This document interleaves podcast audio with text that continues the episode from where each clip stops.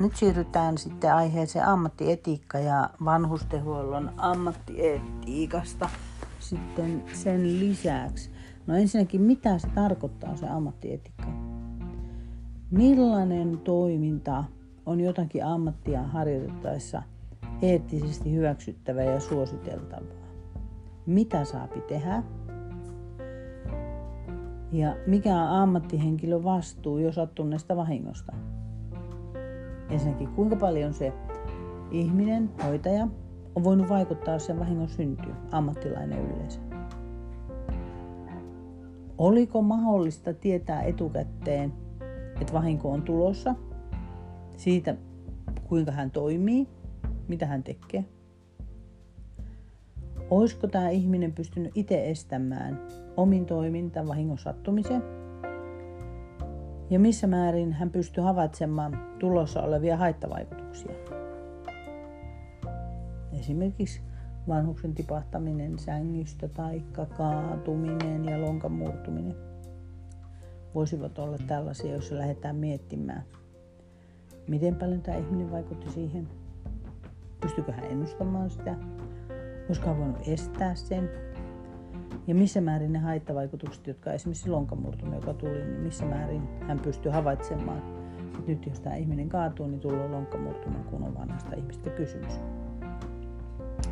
Joka alalla on omat eettiset säännöstönsä. On lääkäreille, on psykologeille, on journalisteille, sosiaalityölle, sotilaille, mainonnalle ja lähihoitajille ihan yhtä lailla niin kuin kaikille muillekin ammattiryhmille. Ja joskus nämä säännöt tuntuu, että nämä on itsestäänselvyyksiä, mutta voi olla esimerkiksi ristiriitaisia sääntöjä. Sotilas ja lääkäri on tästä esimerkiksi konkreettinen esimerkki. Ja aina säännöissä on kyse tämmöisestä tulkinnasta, mitä tämä käytännössä tarkoittaa.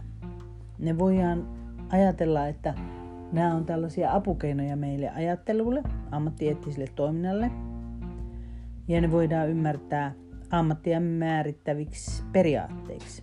Lähihoitaja eettiset periaatteet. Mm, kyllä, ne on sääntöjä. Ja säännöillä voidaan nähdä olevan tämmöinen poliittinenkin merkitys. No sitten kun puhutaan näistä ammattietiikasta, niin on mietittävä, että on myös olemassa tämmöisiä ammattieettisiä ongelmia. Voidaan jakaa kolmeen kategoriaan roolieriytymisen ongelma, kollektiivisen vastuuongelma ja sitten kollegiaalisuuden ongelma. Ja esimerkiksi tämä roolieriytymisen ongelma on esimerkiksi sellainen, jos joku ammattiryhmä ottaa itselleen sellaisia oikeuksia ja velvollisuuksia, joita ei voi hyväksyä edes kyseisen ammattikunnan edustajalle. Esimerkiksi poliisi voi selvittää salanimellä internetissä keskustella henkilöllisyyden, kun on keskusteltu No eihän näin saisi tehdä. Ei julkisesti puhuttavissa olevista asioista. Poliisi rupeaa selvittämään jotakin, esimerkiksi ihmisen kuolin syytä tai jotain muuta, ja hänellä ei olisi oikeutta tietosuojan takia mennä sinne. Sitten maa- ja metsätalousministeriön virkamies hoitaa metsästysasiat. Onko heillä oikeutta sallia ihmisille vaarattomien petojen surmaaminen? Jälleen kerran, mikä on mun rooli, voiko poliisi toimia salanimellä, voiko tämä virkamies, maatalous- ja metsä, maa- ja metsätalousvirkamies, niin tavallaan kun hänen pitäisi suojella, niin käsitellä metsästysasioita. No sitten on tällainen kollektiivisen vastuuongelma, olisi toinen kategoria. Ja missä määrin yksilö on vastuussa työyhteisön tekemistä teosta, kun niin kuin hän kuuluu siihen yhteisöön. Esimerkiksi semmoinen isompi asia, joka nyt ei liity lähihoitajuuteen, voisi olla, että tämmöinen lentokone DC-10 putoaa suunnitteluvirheen takia. Yhtiö on tiennyt sen, mutta ei ehtinyt korjata sitä. Ja omaiset pohtii, että tällä yhtiöllä on moraalinen vastuu tähän asiaan. No mitä se käytännössä on se yhtiön moraalinen vastuu? Onko se johon vastuuta? Onko se suunnittelijoiden vastuuta? Onko se rakentajien vastuuta? Kenen vastuuta? Vai onko siinä vastuussa kenties se, joka osti sen laitteen, että hän ei tsekannut sitä asiaa? Käytännössä nämä tilanteet, kun puhutaan tästä kollektiivisen vastuuongelmasta liittyy tilanteisiin, jossa eri ammattiryhmät toimii yhdessä yhteisössä. Mitä kenties olisi tämmöinen rool, kollektiivisen vastuuongelma, niin esimerkiksi tämä korona-aikaan, kenen vastuulla mikäkin asia on siellä yhteisössä. Jos joku on tietämättänsä sairastunut ja sitten kaikki saapi sen sairauden, niin tota, kenen syy on? Onko se sen työpaikan syy? Onko se se yksilön syy? Vai onko se sen, että sitä ei testattu niitä ihmisiä, vaikka oireettomia ihmisiä etukäteen? En tiedä, vaikea sanoa. Aina lähdetään miettimään tätä näin. No sitten kollegiaalisuuden ongelma. Eli pitäisi ajatella, että kollegiaalisuus, me olemme saman ammattiryhmän edustajia ja me emme saa kaivaa maata näiden toisten alta. Esimerkiksi verhoilija ei saisi arvostella toisen verhoilijan tekemää työtä. Ihan samalla tavalla voipi olla tämmöinen, että lääkäri ei saa todistaa toista lääkäriä vastaan oikeudessa. No käytännössä he joutuvat näin tekemään. Ja tavallaan esimerkiksi siinä tilanteessa, jossa esimerkiksi lähihoitaja näkee, että toisen nämä aseptiset toimintamallit ei ole oikein, tai hän ei käytä kenties sitä kasvosuojusta, jota on määritetty, niin saapiko sanoa, saapiko kertoa, että joku toimii väärällä tavalla. Onko yksilöllä velvollisuus liittyä ammattiliittoon, voi olla tämmöinen ongelma. Tai sitten saako palomies kieltäytyä lakoaikana pelastustoimista. Hänellä on lakko ja tulipalo syntyy.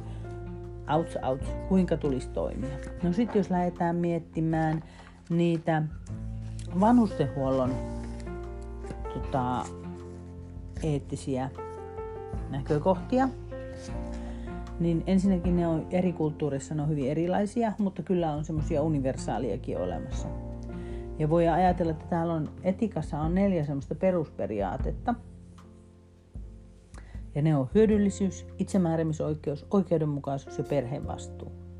Ja nämä on myös tämän vanhustenhoidon etiikan perustana, kun lähdetään miettimään vanhustyötä, ikääntyneiden kanssa tehtävää työtä. Ja jos mietitään hyödyllisyyttä, eli ensimmäistä näistä perusperiaatteista, niin onko tästä toimenpiteestä, joka tehdään tälle asukkaalle, potilaalle, niin onko, se hänelle, onko, onko sitä hänelle hyötyä? Kannattaako tehdä se toimenpide?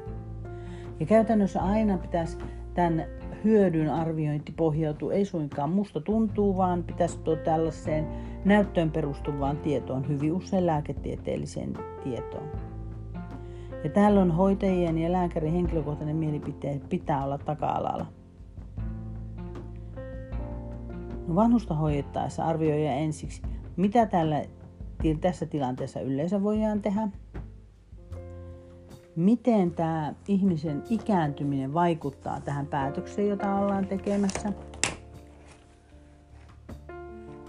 Ja vanhusta tutkittaessa keskitytään sellaisten tautien etsimiseen, joiden hoitamisesta hänelle on hyötyä.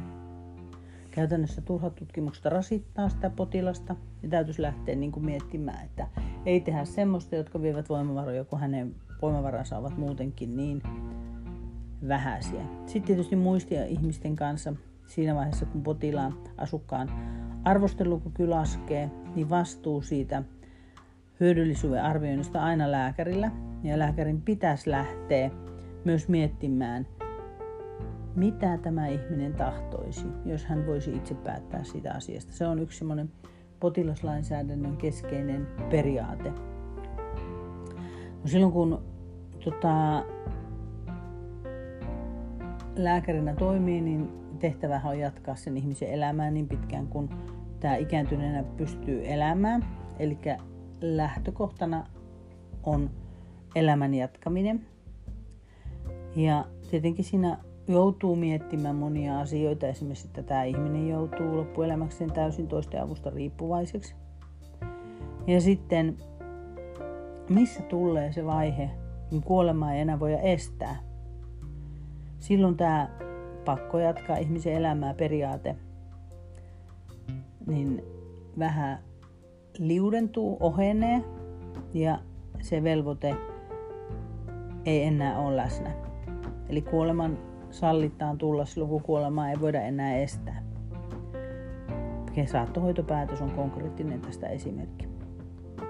Silloin ensisijaisesti tehtäväksi muodostuu siihen, että kipua ja kärsimystä estetään tai ainakin lievitetään. No sitten tiedetään tämmöisiä tosiasioita, minkä takia tehdään esimerkiksi niitä ei elvytetä, DNR-päätöksiä, do not resuscitate päätöksiä, niin iäkkäiden potilaiden sydänelvytystulokset ovat yleensä huonot. Ja vain välittömästi aloitettu elvytys voi johtaa potilaan kotiutumiseen. Ja sen takia monesti käydään sitä keskustelua näistä asioista ihmisen kanssa siinä vaiheessa, kun hän on siellä hoitolaitoksessa. Kannattaako lähteä elvyttämään, kannattaako letkuja laittaa ja hengityskoneeseen määrätä, jos ihminen kokee, että, että ei tämmöistä kannata tehdä. No niin, silloinhan ei tehdä sitä. Ihminen kuoleman sallittaan tulla. No sitten toinen tämmöinen iso periaate on tämä itsemäärääminen ja itsemääräämisoikeus. Ja tämän kanssa niin tasapainoillaan lähihoitajatyöskentelyssä varsinkin ja hoitotyössä yleensäkin kaiken aikaa. Eli se eka oli hyödyllisyys, joka käytiin läpi ja nyt on itsemääräämisoikeus. Ja tota, itsemääräävä henkilö pystyy suorittamaan ratkaisunsa omien kykyjensä, omien halujensa, omien kiinnostuksensa ja omien näkemyksensa pohjalta. Mitä minä oikeasti haluan? Ja käytännössä joka ikisellä ihmisellä olisi oltava valtaa niihin tekijöihin, joihin kohteena hän sitten on. Onko se ihminen kykenevä tekemään esimerkiksi silloin, kun hän on koomassa? No ei. Miten se muistisairaus? Miten mielenterveyden häiriö vaikuttaa siihen? miten kehitysvammaisuus tai joku muu sairaus voivat vaikuttaa siihen. Näitä pitäisi lähteä miettimään. Sitten pitäisi tietää myös, että onko tällä ihmisellä tarpeeksi tietoa asiasta. Minkälaisia ratkaisuja on olemassa. Ja tämä on semmoinen, mikä meidän joka ikisen tehtävä hoitotyössä on, että meidän pitää antaa tietoa, jotta hän pystyy tekemään järkeviä ratkaisuja. No entäs jos ei halua saada tietoa, jos hän ei pysty vastaanottamaan sitä tietoa? No silloin ollaan semmoisen ratkaisu ääressä, jossa jouduttaan niin miettimään, että jos hän tietäisi, mitä hän tekisi. No itsemääräämisoikeuteen liittyy se, että ratkaisut perustuu itsenäisyyteen, riippumattomuuteen ja omaehtoisuuteen. Kukaan ei saa taivuttaa ketään. Ja henkilö tietää, mikä normaalisti on oikein, hyvää, kaunista ja tärkeää. Joka ikisellä Asukkaalla potilaalla on oikeus tietoon, avun saatiin ja omaan ratkaisuun. Ja meidän tehtävä on tavallaan päästä sinne selvittämään, että mitä sinä oikeasti haluaisit. Mitä sinä oikeasti toivoisit. Minkälaista apua tarvitsisit. Ja mitä tietoa tarvitset, jotta pystyt tekemään päätöksen. Kaikkein mielenkiintoisin tilanne tulee, jos tämä ihminen ei halukaan tietää. Ja sitten toinen, mitä joutuu miettimään, on, että joskus se ihminen saattaa myös meidän mielestä päättää väärin. Ei noin saa päättää. Mutta me ei saa sitä sanoa. Hän tekee päätöksen itse ja silloin hän toimii itsemääräämisoikeuksien mukaan. Itsemääräämisoikeus on tämmöinen päämääräoikeus, eli se sisältää jonkun päämäärä, jota kohti mennään. Sitten joskus sitä miettii myös sitä, että, että kun meillä on se tiedon antamisvelvoite, entäs jos to, totuus vahingoittaa tätä ihmistä? Ja onko olemassa oikeus olla tietämättä? Mutta aina ajatellaan, että se valta niistä asioista on sillä yksilöllä. Ja hän, hänellä on oikeus toimia vapaa, vapaasti sen pohjalta, mitä hän tekee.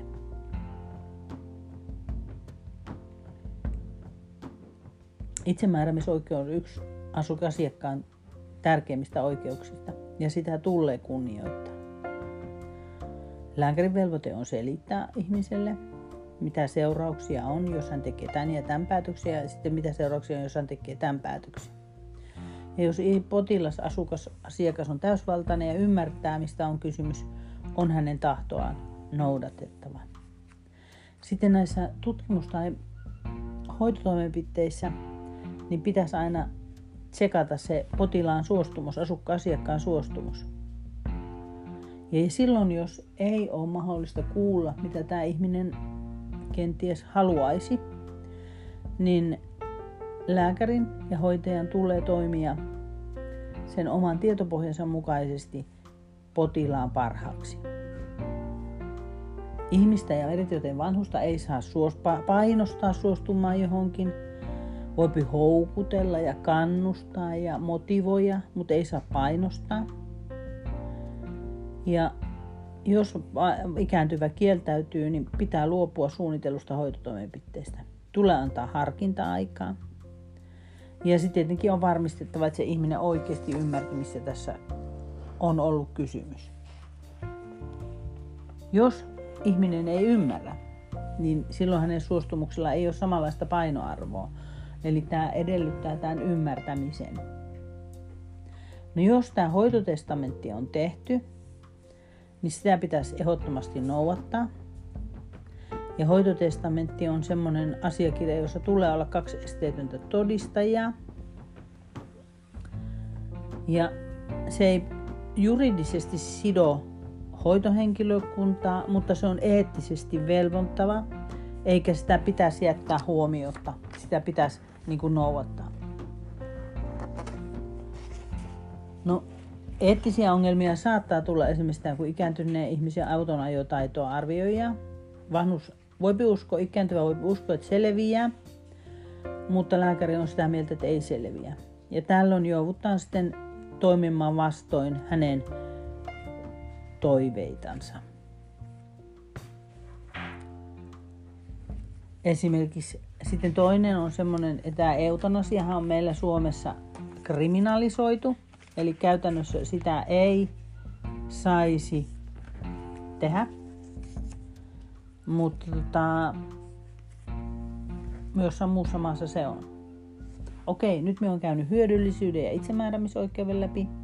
Ja nyt on vielä kaksi, eli oikeudenmukaisuus ja perheen vastuu. Ja oikeudenmukaisuus, niin esimerkiksi oikeudenmukainen kohtelu on iso, iso tavoite. Ja käytännössä ikääntyneillä vanhuksilla terveydenhuoltopalvelujen tarve on suurempi kuin nuorempana, ja he onkin niihin suurkuluttajia. Ja tavoitteena tietysti olisi, että olipa missä hyvänsä asuva ihminen, niin kaikki saisivat ne palvelut, joita he haluaisivat, joita he tarvitsisivat. No sitten tietää myös se, että nuoremmalla ihmisellä sen hoitopalvelun teho on paljon tehokkaampi kuin vanhana. Ja käytännössä tietää myös, että yhteiskunta hyötyisi enemmän nuorten ja työikäisten hoidosta – mutta kaikilla on oikeus. Tulee muistaa, että ikääntyneet on jo maksaneet ja edelleen maksavat veroja ynnä muita maksuja. Ja sen takia ikääntyneillä pitää olla täydet oikeudet kaikkiin niihin palveluihin, mitä heille kuuluisi, jos noudatetaan oikeudenmukaisuuden periaatteita. Ja käytännössä nämä terveydenhoitopalvelut ei saisi jäädä pelkästään lääkärien päätettäväksi, vaan niistä pitää käydä myös valtakunnassa yhteiskuntapoliittista keskustelua. Onneksi tässä on tapahtunut niin kuin positiivisia asioita, että jos arvioidaan, että tehdään esimerkiksi hyvinkin ikääntyneille erilaisia toimenpiteitä ja niissä on niin positiivisia ratkaisuja, että ikä ei ole enää pelkästään niin kuin näiden hoitotoimenpiteiden leikkausten ja muiden juttujen niin semmoinen ratkaiseva tekijä. Ei priorisoida iän perusteella. No sitten neljäs kategoria tässä on tämä omaisten, perheen, lähimmäisten vastuu. Ja esimerkiksi meillä on lainsäädännössä, että jokaisen tota, pitäisi jollain tavalla olla mahdollista osallistua siihen hoitoon. No puolisoilla on tämmöinen eettinen velvollisuus, avioliittolupaus myötä- ja vastamäissä, terveyden, nerveenä ja sairaana, ylämäissä ja alamäissä – ja sitten katsotaan, että esimerkiksi aikuisilla lapsilla saattaa olla velvollisuuksia tämmöiseen vanhempien kohtaan hoitamiseen.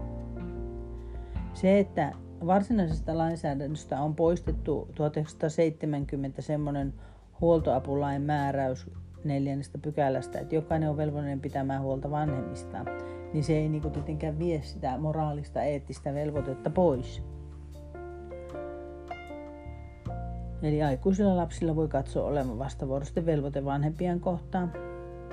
Ja käytännössä niin omaisille niin se huonompi kuntoinen ikääntyvä on isompi tavallaan taakka hoidettavaksi.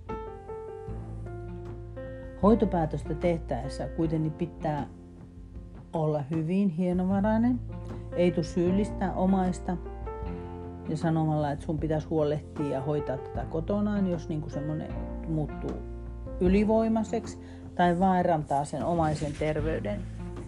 Silloin täytyy niin kuin miettiä kokonaistila toisella tavalla. Sitten tiedetään myös, että kaikilla ihmisillä ei ole niitä omaisia. Tai lähiomaiset asuvat kaukana. Puhutaan yksinäisistä vanhuksista. Ja naapureista ei meidän yhteiskunnassa kauheasti ole yksinäisen vanhukselle ole apua. Etenkin kaupunkiyhteisössä tämä korostuu. Joten tuntuu, että lähimmäisen vastuu on sitä, että ilmoitetaan että täällä on huonokuntoinen vanhus, hoitakaa se. Ja tota, tai sitten, että hän on häiriöksi muille taloasukkaille. Muistamaton ihminen kävelee alasti käytävässä, esimerkiksi konkreettinen esimerkki voi olla tässä näin. Ja tietenkin meidän kansanterveyslaki aikoinaan toisen oletuksen, että yhteiskunta huolehtii kaikista. No nyt me tiedetään, että tämä ei ole yhteiskunta, ei pysty huolehtimaan kaikista, eikä pysty antamaan turvallista ja onnellista vanhuutta joka ikiselle ihmiselle. Anteeksi. Omaisia ja sukulaisia tarvitaan, ja viranomainen ei voi korvata ystävää. Viranomaisesta ei ikinä tule ystävää, ja sen takia yksinäisyys on yksi iso ongelma, joka siellä arjessa todentuu. Joskus omaiset saattaa myös paeta vastuuta haluamalla vanhuslaitoshoitoon. Ja tietenkin on mietittävä, että kuka vastaa, koto, jos kotona vanhuksille sattuu jotakin. Entäs jos siellä tulee kalton kohteluun tai väkivaltaan? Sitten tietysti voi olla tilanteita, joissa ei katsota voitava vastata itse vanhuksen turvallisuudesta kotona. Ja aina pitäisi tämä kokonaistilanne käydä läpi te omaisten ja iäkkään kanssa. Ja kertoa myös, että mitä, mitä voipi siellä laitoksessa olla. Ihan samalla tavalla voipi tulla, että kun ihminen kaatuu siellä laitoksella, sille voipi käydä murtuma, tai muu vastaava. No eihän sitä nyt suoranaisesti kerrota, mutta että, että se on ihan samalla tavalla riski, jos ihminen kaatuilee kaiken aikaa. No sitten tota, iso asia pohittavaksi jää, että onko oikein muuttaa vanhuksen elämänlaatua hänen turvallisuutensa kustannuksella. Jos ihminen haluaa liikkua, haluaa käydä kahtomassa asioita, niin hetkinen, sitä rajoitetaan, jos hän menee laitokseen. Hän ei pääse enää samalla tavalla sinne. Ei ole henkilökuntaa, joka voisi kenties järjestää näitä asioita. Ja tota, näitä voi tulla paljonkin. Tässä oli nämä nyt neljä kategoriaa, mitkä me kävin läpi. Ja jos mietitään sitä itsemääräämisoikeutta, niin arjenhoitotyössä siihen törmää kaiken aikaa. Ihminen ei kenties halua lähteä suihkuun tai saunaan ja tuntuu, että tukka on likainen ja niin kuin, häntä pitää houkutella ja kannustaa ja motivoida. Sitten kun hän on käynyt siellä ja on niin kuin, vaatteet uudelleen päällä, niin voi olla, että hän onkin kauhean tyytyväinen siihen, että siellä käytiin. Mutta se, että, että tavallaan joutuu tekemään semmoisia itsemääräämisoikeuteen vastaisia asioita silloin, kun pohditaan sitä, että mikä olisi hänelle parasta. Okei, tässä tämänkertaiset pohdinnat Marjatta Karkkulainen lopettaa tämän tällä kertaa tähän. Toivottavasti tämä herätti teissä kysymyksiä ja ajatuksia.